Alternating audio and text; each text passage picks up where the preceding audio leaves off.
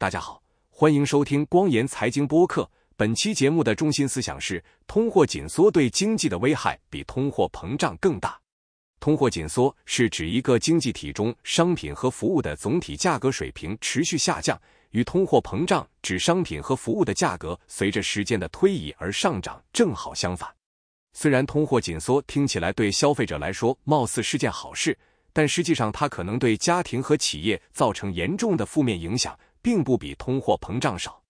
当商品和服务供大于求时，就会出现通货紧缩。发生这种情况的原因有很多，包括消费者支出减少、商品和服务供应增加或货币供应减少。当价格开始下降时，消费者可能会因为预期价格会进一步下降而推迟购买，从而导致需求和价格进一步下降，进入通缩螺旋。通货紧缩可以逐渐发生，也可以突然发生。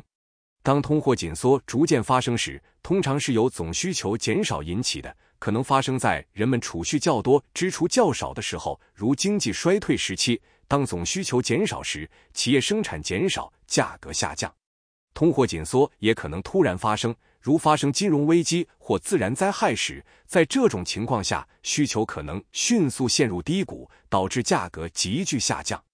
通货紧缩的后果可能非常严重，对家庭而言。通货紧缩会导致工资降低、失业和消费能力下降。对企业来说，通货紧缩会导致利润下降、投资减少，甚至破产。这是因为企业不得不以低于生产成本的价格出售商品和服务，使企业难以投资和发展。通货紧缩还会导致债务的实际价值增加，使家庭和企业更难偿还贷款。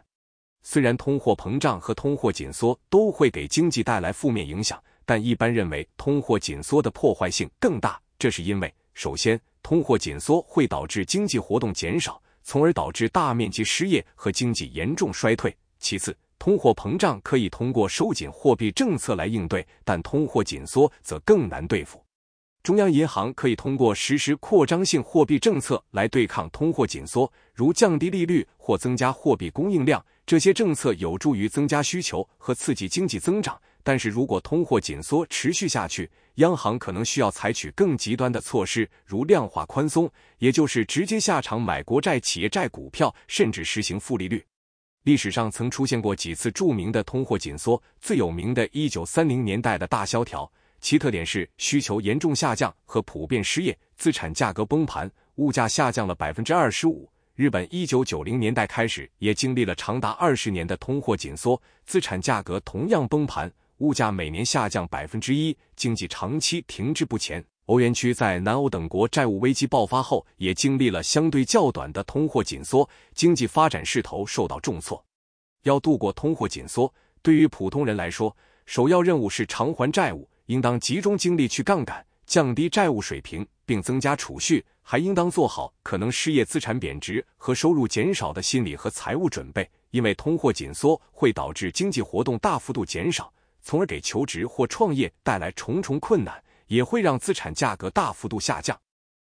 企业则应注重降低成本和提高效率。企业和家庭还应该注意分散投资，保持健康的现金储备，以及尽量避免加杠杆举债。